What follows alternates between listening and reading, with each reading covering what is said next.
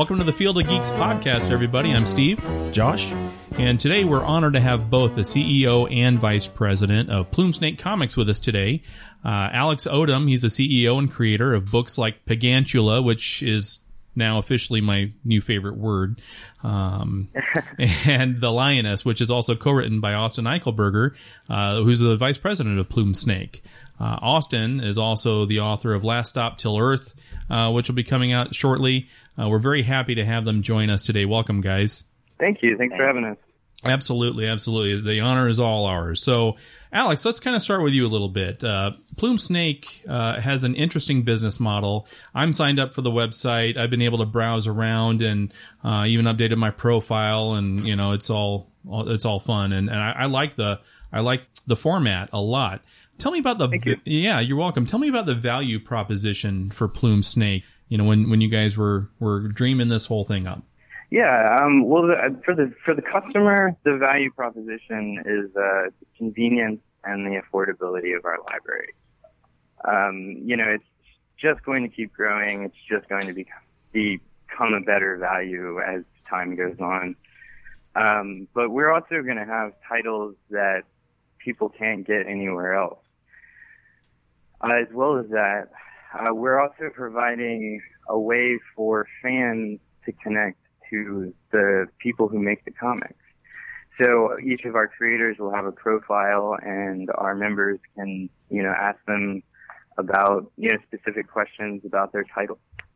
Um, and for comic creators, uh, the, the value is, you know, aside from 60% profit, uh, a share of 60% of the profits and a non-exclusive distribution deal, um, we also are taking more of a co-op approach to marketing and promotion. Um, so we get a lot of people that don't really know how to do that, and we're able to help provide that service for them. Um, but we also understand our service is uh, pretty easy to upload um, compared to others out there. So we're pretty proud of that as well.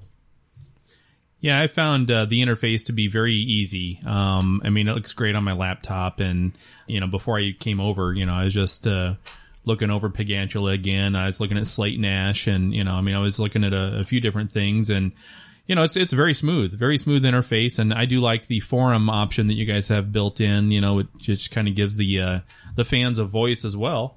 Yeah, that's definitely a feature we're looking forward to seeing grow. Um, we're we're gonna see uh, what our members want out of that moving forward. Yeah, you know, and it's it's nice, uh, you know, especially today uh, with social media being the way it is. Everybody has an instant voice, Right. Sometimes good, sometimes bad. Know, we- Yeah. yeah. Some of us abuse the power. yeah, it, that there's no question. I know I've never done that. No, of course of not. course not. uh, that's internet anonymity, right? Yes. So, as a digital platform, um, and you know, especially being kind of on the ground floor right now, in the future going forward, do you have any plans for print at some point? Yeah, we, we do actually. Um, you know, right now we're we're trying to keep our overhead as low as possible so that our creators are are benefiting from this. Um, but you know, as we move forward and start to understand how much of our readership are collectors, because we, you know, we still acknowledge that that's a big part of comic culture. Um, but as as we determine, you know, who's out there that that is collecting, um, we plan to release limited edition collectors Hmm. volumes of some of the work we distribute. Ah, that's awesome. That's great. I know. Uh, you know, we we talked to Ethan Murphy last week, and you know, I threw him a little cash so he could send me some paper of Slate and Nash. So, Right. I love the digital platform, and you know, sometimes you know, over the past few years, I've embraced you know platforms like Comixology just for pure storage reasons. You know, I have almost eighteen thousand comics at home, and I want to keep my marriage, so I'm trying to find other ways. Uh, you know, to Yeah, yeah. We actually just did a Comicpalooza, and we we talked to a lot of people. You know, we would ask, you know, are you a comic book fan? And they'd say, yeah, you know, I was, but I, I ran out of space. uh, so we're even finding we're a pretty good solution for those diehard collectors that have a room dedicated to their comic book. Right. Yeah, it's uh, it's it's fun, and, and I and I, I got to be honest, I I find myself uh, even on Comixology buying things that I already have physically in my collection, but if I'm traveling, and want to read it, you know, or you know, at Plume Snake, you know, I can open up my laptop and boom, I have instant access to something to read and, and something that's fun to fun to look at. Right. Yeah. So with Comixology, um, about that platform, you guys have you guys explored that option? I know it's pretty popular out there. Didn't know if that was something maybe later on to explore or what your thoughts were. You know, probably not. Um, it's certainly it's certainly an option to anybody who's distributing with us. Our non-exclusive clause distribution clause allows them to take their work wherever they feel like it's going to be best represented. Sure. Um, right now, we're not distributing any titles that are on there. That's not necessarily by you know our cho- choice. Um, you know, but I'm not sure in terms of my titles if I will or not. Yeah. I think time will tell. Yeah, absolutely. I uh, I know it doesn't always cater to everyone uh, as well, which is uh, I only ask because I need more room in my phone anyway, and I, I can't keep downloading comics. So, um, right. so, so as you know, as technology continues to advance, and you know, social media now has had such a strong imprint for for a lot of years for various types of media you know, it's big for both creators, companies, and, and the fans alike. You know, it's a great chance for people to interact. What pl- platform for Plume Snake defines your guys' presence today? Um, you know, it's it's looking more and more these days like Twitter is our mouthpiece. Mm-hmm. Um, obviously, Instagram is is really great. You know, as a visual uh, aspect of social media, I think if you if you really just want to get the feel for what you might see on our website, check out our Instagram. You know, that's, Yeah. that's a great way to do it. Um, but I think a lot of our, you know, our branding, our personalities come out more in, in, in Twitter. Sure. And and I know I've interacted with you guys on Twitter a few times, and uh, I like that you guys are active. You know, it's um it's nice to see consistent content being put out. You know, that keeps the like you said, it keeps the brand active. Yeah, it's you know it's a lot of work. I, I give props to all the social media coordinators out there. I think people just assume you're you're goofing off, but it, it's, it's a lot of work to put together that content. There is, and you're absolutely right. Even on my blog, you know, I mean, this last week or two at work, I mean, I can't tell you how swamped I've been, and you know, it's only been a week, but then you feel like I haven't touched anything, and I need to get, you know, I need to, I need to, not, Yeah. I need to quit my job. Basically, Yeah. is what I'm saying. right. So, uh, if my boss is listening to this, I'm just kidding. yeah, I'll uh, edit that out. yeah, please, thank you, I Yeah, appreciate it. Got it. So, Yeah. Plume Snake is a as a company, you know, um, five years from now, ten years from now, what's the what's the overarching vision that you guys see for yourselves? Um, well, uh, we uh, we plan to push into uh, a lot of different areas. Actually, uh, both Austin and I are educators, Mhm. and um, we both feel. I mean, I won't speak for Austin, but I feel like it is part of what makes me a better artist. Right. Um, so we ha- we still have an eye on that actually, and we plan to push into arts integration. Um, it's it's an area that I have kind of specialized in over the years. So we're interested in seeing what comic books can do in schools, a tool for English as a second language students and stuff like that. oh, nice. Um, you know, but we're also we we also want to be represented at all the big cons. Um, I think in five years we will be. Uh, we'd really like to be a resource for the industry. Uh, we want we want to be able to provide encouragement, tips, uh, lessons, other resources for artists and illustrators and writers who are coming up, uh, just learning and uh, you know we we really want to push into TV and film. You know, with uh, all these great animation software becoming open source these days, I, I think that's going to be a huge market soon, even bigger than it is now. Oh, absolutely. Mhm. Yeah, there's no there, there's so much great stuff out there. You know, I mean, uh, even even the big two, you know, DC and Marvel. You know, they've really taken to the animated world, and you know, I think it'd be cool to see some of the more independent stuff get out there. More originality. Yeah. Right. You know, because I mean, we we all know who Batman is. Yeah. We all know who Thor is, and everyone Mhm. else. Green Lantern, I'll save aside because I'll watch anything with Green Lantern. So, um, but I mean, I, I think you know, I, I think it, you know, the more diverse content you see, uh, I think it's just going to be better for the industry. And so that kind of leads me to my next question: Is that with such a large independent market, What kind of challenges do you guys see uh, foresee at least maybe in the future getting a book to take hold or even maybe kind of go viral, so to speak? Yeah, uh, that's a great question, actually. um, well, Austin and I both have a background in in literary publishing. Mm. Um, so we we've studied the traditional publishing model, and we we know that for most big publishers, they're only going to back really one in every ten titles with with any marketing money. Right. Um, that kind of goes against what we're trying to do. So you know, because we're more of a co-op, um, we're we're taking more of a co-op approach to this. We really are are operating more of the assumption that we're promoting one to promote them all. Um, but really, I, I think the biggest challenge with doing it that way is just having the patience for a title to find their audience. Right. Um, but you know, for us being digital uh, rather than print, we we don't necessarily have to invest as much in a title. So I think it's going to allow us to be a little more patient. Yeah, absolutely. That's a, especially like you said with the overhead staying as low as possible. You know, you don't have the costs associated with you know the print and and getting everything out there, the distributors and and all that stuff. That's I, and I have a friend who is an author, and he's had a lot of that experience where you know he's had he's had book series, you know, six seven books, and you know sometimes the advertising and the marketing, uh, as you said, it latches on. Sometimes it doesn't, and um, that can that can make it or break it. Yeah, and a, a lot of times it does, and it, it's just sort of a gamble. You know, they just guess which titles might do best, and you know, sometimes it's your title and sometimes it's not. right. Well, I had a question regarding. Uh, forgive me if I heard it wrong, but you said you wish to someday um, interject comics into like schools and so on. Yeah. Um, well, my my day job um, is that uh, I'm an arts integration specialist, so I actually work with students of all ages, and uh, one of my particular specialties is working with uh, disabled students.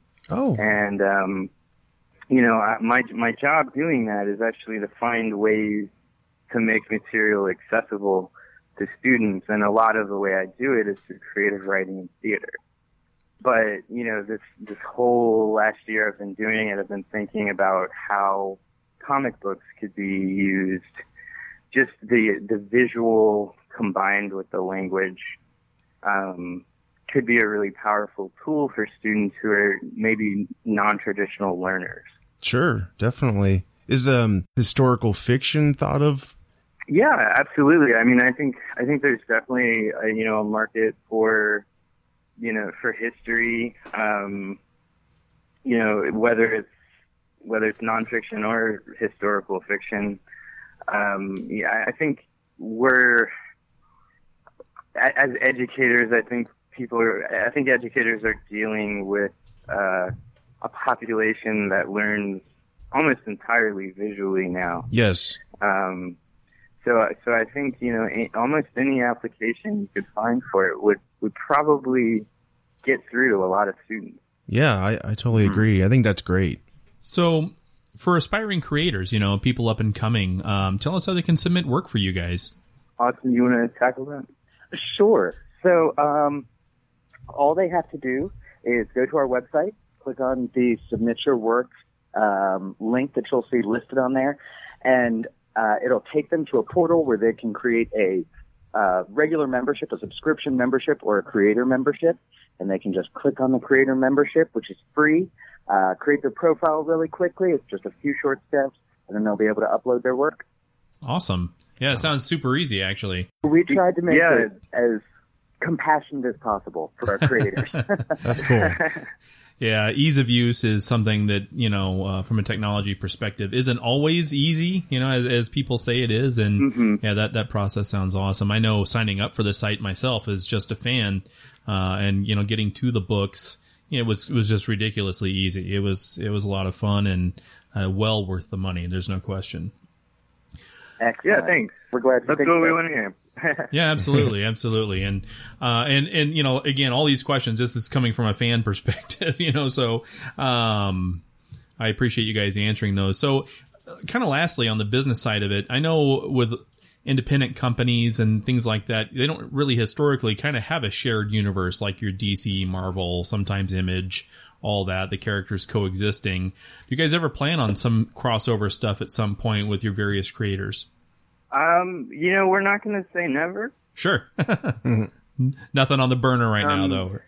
Yeah, but right now, uh, the the the licensing that we have set up with our creators, uh, we feel like might get a little complicated uh, if we started a shared universe. Sure. So it, it may it may get to the point where we start to encourage certain people to do it if there's an opportunity. Right. Um, but right now, it's not really something we have our eye. on. Right, and that's understandable. I know that you know the whole image early years, right, with uh, Todd McFarlane and the whole Angela Spawn lawsuit. I mean, there's just a, there's a lot of openings for some goofy activity sometimes. Uh, Yeah. So I I totally Yeah. understand where where you're coming from on that. Um, that's awesome. I mean, it's uh it's really neat to see this. Uh, this company coming up as it is and I like I said I've enjoyed the content a lot. I like the diverse content. You know, I mean I've got a zillion superhero comics. I love that stuff. I mean everybody loves that stuff, but it is nice to, you know, I really enjoyed things like Sandman. I liked the stuff that was offbeat, things that I could, you know, kind of tear into and it was different. Um, Yeah, yeah. I mean, and that's that's honestly the kind of stuff that got us in comics. Um, you know, the the unexpected titles. Um, you know, like Pretty Deadly, something like that. mhm. Um, you know, that that really takes the genre in a new direction. yeah, agreed. Um, so yeah, we've we've got an eye out for for stuff we haven't seen before. Right. Yeah, and you're right. I mean, you you've seen in superhero stuff, it's a lot. Yeah, you know, as much as I love it, it's a lot of regurgitation of plots of stories, and you know, it's it's almost a circle. You know, I mean, we've we've all seen Batman hit somebody, Yeah. Right. you know, Yeah. but I haven't seen a robot crap out a car and give it to people. um, Yeah. Yeah. referencing Blanky Bot, uh, which is But you awesome. know, coming up, coming up at some of these cons, you may, you may just see one. There we're go. uh, we're working, we're working on a suit. I know I know some tech guys, so if you need, That's awesome. that's great. That is awesome. My wife is actually a props artisan, so we've we've got kind of an in there. She's Oh, gonna nice. make us some, something cool. Oh, that's great. Yeah, because you guys were just at Comicpalooza, and was that in Houston? Yes, yeah. Was that uh, what kind of turnout you guys see? Uh, it was it was a pretty great turnout. Um, Saturday it was it was almost an overwhelming number of people there. Um, but yeah, we had a really great response. Uh, it, it was it was pretty productive for us. That's awesome. That's good to hear. That's great.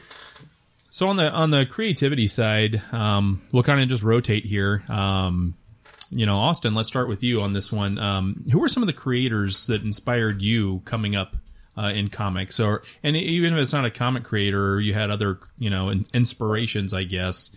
Um, where does your inspiration come from?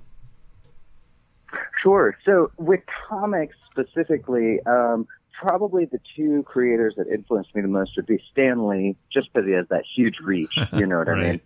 Um, and X Men really influenced me growing up. That was one of my favorite titles. Uh, and then Alan Moore. The work of Alan Mm, Moore oh, just yeah. really changed the way I looked at the genre um, and the medium itself. You know, really changed how um, I approached storytelling Sure. um, especially Promethea. Promethea really flipped me out when I discovered that in high school, I think. yeah. Um, yeah, so those would probably be my two favorite ones within comics. Um, within literary writing, there are so many, but I read a lot of Kurt Vonnegut when I was young. He was probably my greatest influence while I was young uh, in terms of writing. So, yeah. That's awesome. How about you, Alex? Same question. Uh, yeah, it's it's pretty hard not to be influenced by uh, Stan the Man Lee. But um, really, I was nuts over the Ninja Turtles. So Kevin Yes. Easton and Peter Laird were probably the biggest influence for me. um, but also, um, Gary Larson, The Far Side. Yeah, yes. That I, I was. I guess I was a weird kid because I loved that. Yeah, my brother had all the Far Side books, and I, we would read those all the time. Um, just classic stuff. Uh, one of my favorites is the I don't know if you remember this one at all, but the there's cows just uh, standing up. And they yell "car." The car comes over the hill, and they're all you know on all fours. The car leaves, and they're all standing up again. yeah, yeah. I, I think my favorite was that there's two deer talking to each other, and one has a, a bullseye on his side, and the other one turns to him and says, "Gnarly birthmark, dude." Yeah, Gary Larson was he was a genius. I mean, there was there's no question about it. Him and Bill Watterson. I mean, man, those two guys Oh yeah, they changed the whole thing for me at least. But that was fun. Well, that's great. So, why comics as a medium, Alex? You know, there's all sorts of, you know, like you said, you've had publishing experience before in other areas. We talked a little bit about it earlier with the comics, but uh, what really brought you to this point? Um, well, yeah, I, I studied to be a playwright, and um, you know, I've, I've published in almost every genre, and um, comics were kind of the last thing I tried. I, I had always wanted to. Um, actually, started one with Kurt Pilgrim, who I'm, is now uh, the illustrator on The Lioness and Last Stop to Earth. Uh, we started one back in college, and we just didn't have the stamina for it back then. Um, but I don't know. I got a little disillusioned with the theater audience. I felt like the kinds of work that was being produced was really homogenized, Mm-hmm. um, and that I maybe just didn't get the audience anymore. Sure. So I started thinking about how to how to um, transfer dramatic writing skills, and it was pretty easy to to switch over to comic books. But really, what did it for me is the fans. You know, I, I just you you really can't find better fans out there than comic book fans. Um, and I, I, you know, I'm a writer. I want to be read. Um, and it just it seemed like a good a good uh, fan fan base to try and try and be read by. There's there's no uh, questioning the passion of comic book fans. There's yeah.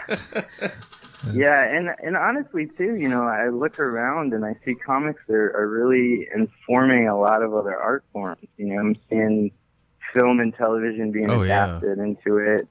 And I'm actually seeing theater start to take influences from comic books as well as poetry even. Hmm. Um so yeah, I don't know, it just seems like the art form at the forefront right now. yeah, it's certainly have it has a lot of exposure, no doubt. How about you, Austin? Um, what brought you into comics as a you know, hey, this is what I want to do with my career at this point? I've always loved comics. So I've just always loved the medium. Um, I just think it's beautiful. I think it's a really cool way to sort of integrate the reader's creation of a world with someone else's creation of the world, um, of a world. Um, and, you know, there have been studies done for years that show that, uh, explaining information in a graphic form with pictures and words is the best way for people to learn and for people to pass things on. And I think there's really something to that. I think it's just a really cool medium that communicates in a way that perhaps other mediums don't quite. Um, not even movies. I think there's something about being able to sit and just look at that one page of a comic that you cannot get over. You know what I mean? Right. Um, I don't know. I wanted to capture that and I wanted to be a part of it. That's So, yeah. Yeah, I had to write comics. That's cool. That's Al- awesome. Allison and I were actually talking about this this weekend about how we feel like sometimes comic books don't translate well to film and television because they're almost better to let the reader interpret it interpret it themselves. Mhm. Um, because I always feel like they sometimes sometimes your reader will make it better in their interpretation. Yeah, there's there's no question about it. I mean, there's so many comic stories I remember even growing up that now that I've matured and I'm older, that I think to myself, boy, when I was a kid, I would have loved to have seen that on screen, and I'm not sure it would translate as well today, even with all the technology um, and, and all that stuff. I, you know, I, I go back and I read a lot of older things that I just look at and I'm like, I just I prefer it on the page. Well, unfortunately, it'd probably Mm-hmm. be labeled as too artsy, and it wouldn't be box office gold, you know, Sure. which doesn't mean anything, Yeah, you know. definitely. I mean, it means something to have sequels, Right. but yeah, when you have a movie out there that doesn't hit all the notes, but it's great critically, you know. Yeah, um, and and you know Hollywood's fans. right, and Hollywood's fairly broken in that aspect. I think Yeah. where you know they're not looking for you know that cool artsy film that's going to look really sweet. They're looking for their you know They want a billion formula. dollar Yes. Whatever's working. Yeah. Right. right. So hopefully we see some yeah, of that which, shift. which Yeah. you know, I, I think is fine for a while, but if if you don't mature with you know with your audience, then they leave you. Yes. Absolutely. Mm-hmm. Yep. Yep, yeah, there's no question. That's that's a great point. Well, I think people brought that up about Wolverine, saying, "How can he have a rated R movie now?" But they don't realize the kids grew up watching him. They're ready for an Mm-hmm. R rated movie. It's not going to affect them at all. Right. right, yeah. They've grown. Yeah. Yeah, and I, you know, I've been to. A, I was just at the comic store yesterday. You know, I there was probably 15, 20 adults in there buying comics. I saw one kid. You know, and Yeah.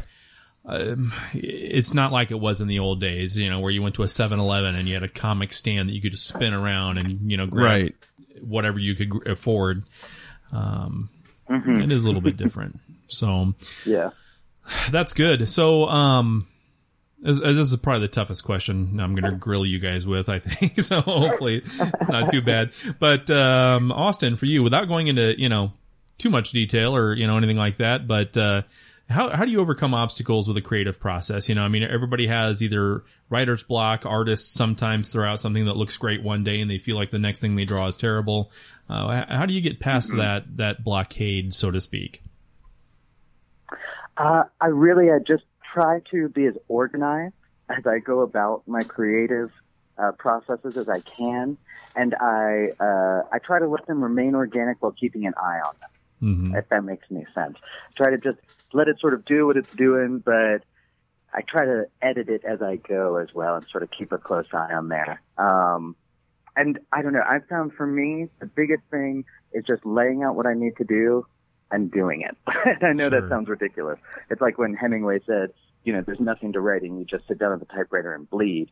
um, but I think laying things out in a way that the artistic brain doesn't necessarily love sometimes helps me stick to uh, my priorities and the tasks that I need to get done before the things that I want to get done or the details that I'm nitpicking. Um, and it sort of helps me to keep moving, That's keep going great. forward with it. Yeah, that's a that's a great answer. Uh, very good. So, how about you, Alex? Uh, same question. Um, well, my my biggest obst- obstacle uh, tends to revolve around uh, running out of coffee. but uh, That's a problem. typically, if my if my process isn't clicking, it's normally because I'm, I'm like too comfortable with what I'm doing. Yeah. Um, so I, I've kind of found over the years if I just keep pushing further out of my comfort zone, um, something will eventually challenge me to re-examine my perspective. Sure. And you know, sometimes I can apply it to what I'm working on in the moment, and it'll it'll get the gears turning again. And you know, sometimes it doesn't. Um, but really, uh, I think teaching and travel are probably the main ways that I stay engaged as an artist. Mm.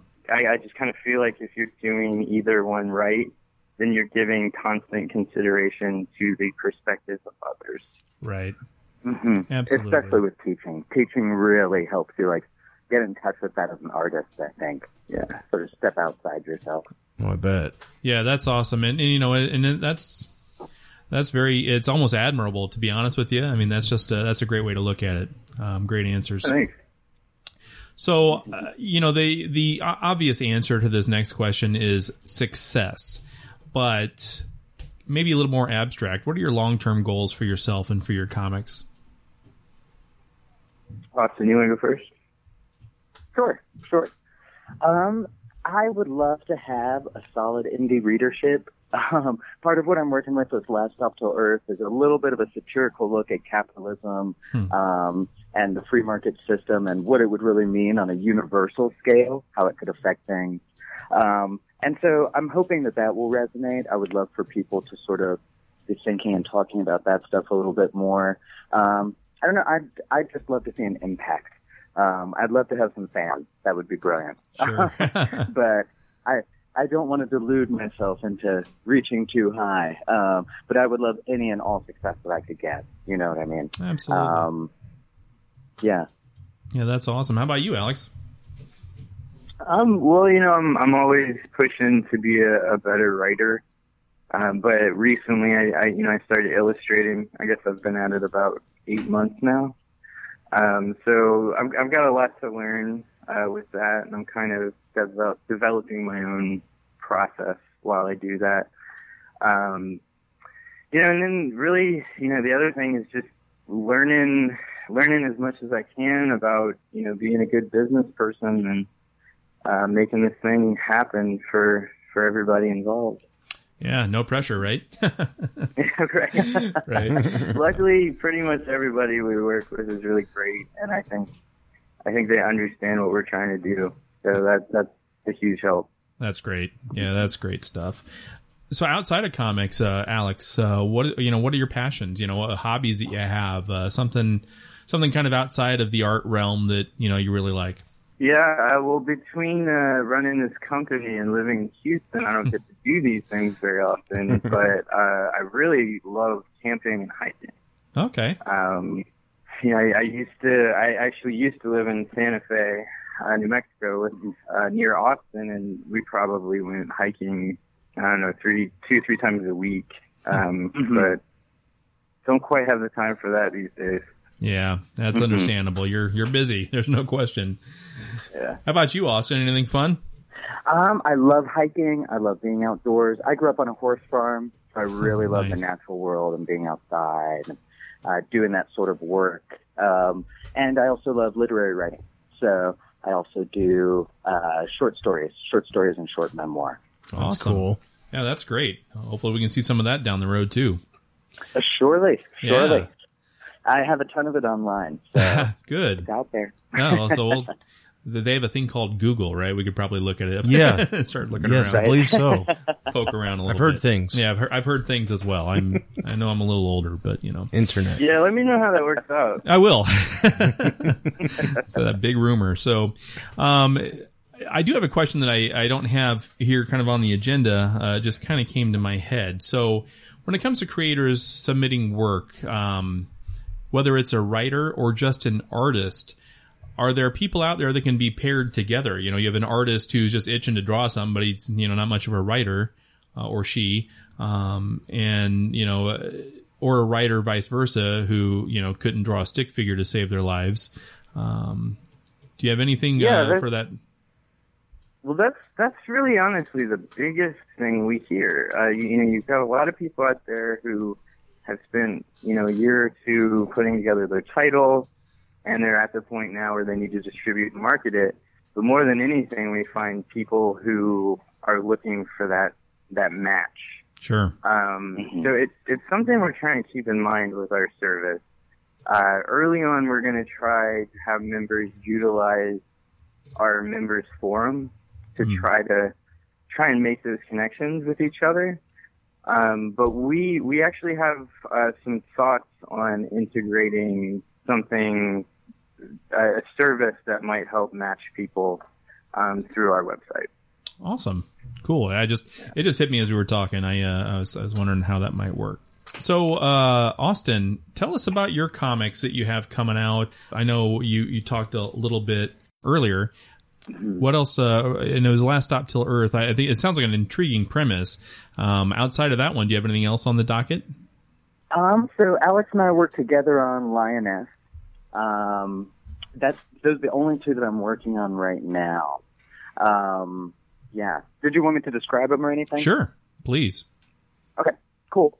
Um, so Last Stop to Earth is about an alien space station in the Oort cloud, uh, which surrounds, it's a cloud of asteroids around our solar system. Um, and the whole idea is that they know we're here, but we have no idea they're there, so they're sort of Hmm. waiting for us to catch on. uh, and it's basically an intergalactic truck stop in this corner of the universe that isn't traversed very often because, you know, these little monkeys on Earth haven't caught up to everyone else in the universe. Right. Um, so yeah, it's sort of what happens there. It's about this uh, really diverse group of aliens who live and run, who live on the station and uh, run all the stores there, and sort of how they have to fight each other sometimes and work together at other times to make things work for themselves, um, and how they they encounter um, a an artifact from uh, the beginnings of the universe that the most powerful beings in the universe are trying to get after. So it also looks at how these sort of normal people deal with that. Oh, that sounds awesome. Uh, and when's the first issue come out for that? Uh, July 1st. July 1st. I will be logging in for that. so that uh, that sounds good. And I know the cover art. I mean, it just looked really neat. So I'm uh, I'm excited for that. Thank you. Yeah. Uh, that cover, the art in it is done by Kurt Pilgrim, uh, the artist who Alex was talking about working with in college. Um, he's really, really awesome. I really love his work, and he's doing it in watercolors. Oh, so I wow. really like this sort of space in watercolors idea. That's amazing. Yeah, I can't wait to see how that turns out. That That's sounds cool. I actually had a question. Um, was your inspiration for that story kind of like um, Deep Space Nine, sort of? Do you? I don't know if you're a Star Trek fan or anything. I just the isolation you're talking about. Uh, just it, it was familiar Mm-hmm. You know, to it's me. so funny you mentioned that. My grandparents used to watch Deep Space Nine. oh yeah, I had never thought about it, but I think that was that's probably in there somewhere for sure. You must That's have, really yeah, you must have osmosed it. Right. Yeah. I, yeah, I didn't even consider it. Um, but yeah, yeah, as you mentioned, you know, that isolation and yeah, hmm, hmm. I'm gonna have to comb back through and see what I included. Right. Yeah. The little bits of my grandparents are in there. What- what- hey, that's that's awesome. That's great. That's what makes us people we are. So it's that's awesome. Yeah, yeah, like you said, osmosis, right? I mean, it's uh, Yeah. We do so many things we don't think about sometimes, and you know, Right. who knows where some of those influences come from? That's that's pretty cool. hmm Um, Absolutely, that's one of the best parts about being a creator. yeah, absolutely. exactly.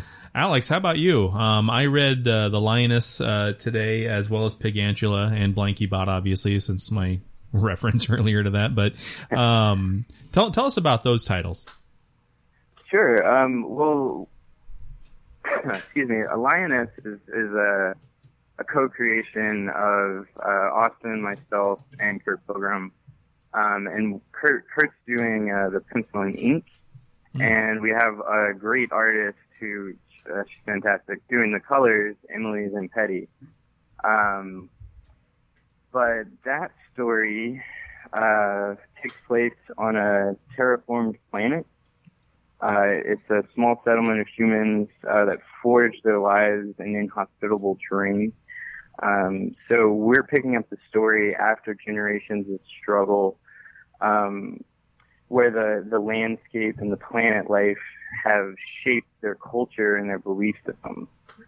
So the story picks up with a teenage girl named Alma and all of her peers who have to test themselves in a deadly coming of age ritual on the edge of the desert, um, which is this unforgiving, uh, colorful, colorful looking desert called the Lioness. Um, but we, we modeled it after uh, China, China's painted desert. Hmm. hmm Nice. Um, but a lot of what we're doing with that story is uh, Austin and I have a particular interest in how uh, urban legends are formed. Um, so we we sort of started over with a culture that would feel familiar to our own, uh, that we could we could sort of build these this mythology from.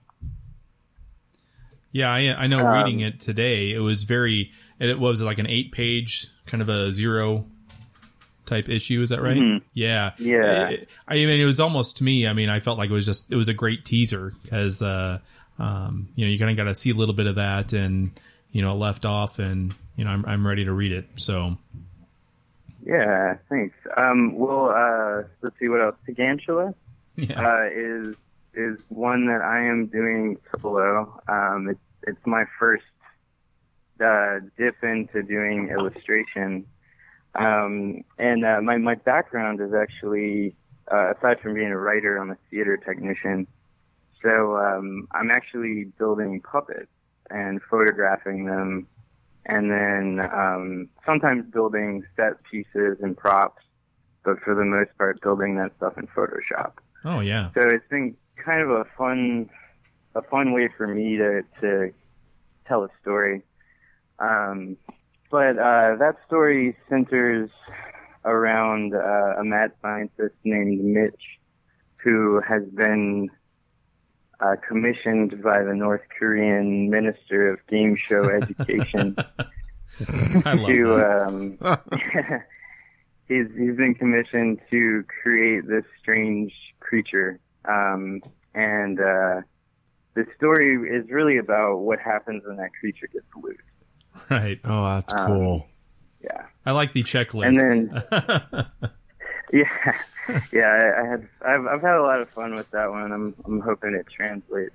it was brilliant. Um, and uh, the other one I'm, I'm working on is uh, Blinky Bot, and I'm working on that with an illustrator named Parker Jennings. Uh, he's somebody I met when I worked at the Santa Fe Opera in New Mexico, and um, we just had a, a really great rapport and started talking out this, you know, this story then, and uh, it's taken. You know, it's taken some years to to get it going, but luckily we started it back in the day, so he's he's got a little bit of a backlog that we're going to be releasing soon. oh, great. Um, but that is the story of BlinkyBot, a ball sawdust-powered robot um, who essentially uh, swallows whole trees and poops out wooden toys. um, That was so great. so in this episode, we or in this issue, we we see him uh, with good intentions, but ultimately getting himself in trouble at an Earth Day festival. and um, moving moving forward, we uh, we learn a little bit about the man who created BlinkyBot and why. Yeah. Um, but that is later to come. Oh, I can't wait. I uh, I enjoyed. You know, again, uh, they were sh- too short in my opinion, obviously, but uh, that's just because I'm selfish. Um, but it was great. I mean, those were those were both brilliant. I loved them a lot. So Will him and uh, Santa Claus uh, compete in the toy market? I think Santa might be upset at the market share An being holiday taken issue, away, perhaps? right? Yeah, right. Brand recognition for Santa. you know. Yeah. you go. Right. that Earth Day thing. Oh, God. I could just see that in a movie. I don't know. That's that was it was funny. I enjoyed it immensely. It was oh my great. gosh, it's funny. Um, yeah, it was fun. So, um, well, good. So the, the the last question is just kind of our standard. This is kind of what we like to ask people. Um, you both have really, really upset an alien race, um, uh, and you get to take any five superheroes, any five, regardless of company, how big, how small, you know, names of uh, that they are. Uh, who do you pick to protect you and have your back, Austin? Um, I would take Gamora. I would take Star Lord, Captain Marvel, Wolverine because I need a man on the ground too, and then the often forgotten D Man. I would take D Man with me. Awesome. Yeah, that's a that's uh, those are great choices. Um, Wolverine's a smart choice. Um, he can take a little I punishment love too. Wolverine. No, he's great. Mhm, Yes. Exactly. Yeah, Exactly. there's no question about it. How about you, Alex? Five superheroes. Um, well, I'm gonna I'm gonna dip my toe out of comics for a second and say Garnet from the Crystal Gem Okay. um, for some a little bit of alien relations. Um, Professor Professor X for diplomacy in case we can negotiate. there you go. Um, I think I went Hellboy for his expertise battling the weird and the unknown. yeah. Um, I don't know if she te- if she qualifies as a superhero, but uh, Suze from the comic Sex Criminals, Okay. um, she can freeze time, and I feel like that would be really useful. That's useful in any scenario. That's awesome. And uh, last but not least, uh, the Hulk, just in case negotiations go south. that is that was one of my go tos That when works. I was answering that question too. It's just because you don't know, right? Yeah, it's, it's nice to have one of those in the I like garage. that you considered negotiation, Alex. I didn't even consider negotiation. I just well, you know, he just said that we upset them. So, true, true. Yeah, it doesn't mean they're going to kill you, but they are just not happy with you for whatever reason. So, yeah, no, that's good. That's awesome stuff. So, uh, for plugs, you know, um, uh, I know I've already signed up, but where can they find you guys on the, the interwebs? uh, we're at plumesnake.com, and that is P L U M E snake.com. Yep. And then on Twitter as well, is it under the same name, yeah, Snake? we yeah we're uh, we're on Twitter as uh, Plume Snake. We're on Facebook as Plume Snake Comics, and we're on Instagram as well. Awesome, awesome. Well, everybody listening, I encourage you to check them out. Yeah, Um, definitely. it's it's really one of the best bargains you're going to get at this point um, with the amount of content on there for what you're paying. I mean, it's you know it's five bucks. Um, yeah. And it's just going to get better. We're just adding more content. I mean, we picked up a bunch of titles at Comicpalooza. Oh, sweet. Um, fantastic. keep an eye out for those. Yeah, definitely, absolutely awesome. will. We look forward to the growth of Plume Snake, and you know we're we're extremely flattered and honored that you guys uh, spent some time with us, uh, um, both uh, you know on on on Twitter off and on, and you know Ethan I know had uh, he did an interview for my blog as well as uh, he was with us last week. So you know we just sure appreciate everything you guys have uh, you know done to kind of hang out with us a little bit, and and hopefully we can uh, steer people your way. Well, hey man, the the honor is ours, and we've really enjoyed talking to you guys. Yep, likewise. Thank you. For real. Thank you. It's Yep. great. Absolutely. Well, thanks again for joining us, and uh, hopefully we'll talk with you guys soon. We're gonna be uh, we're gonna be watching. All right, thanks All right, guys. Have a good night. Yep. Take You care. too. Take care. Oh,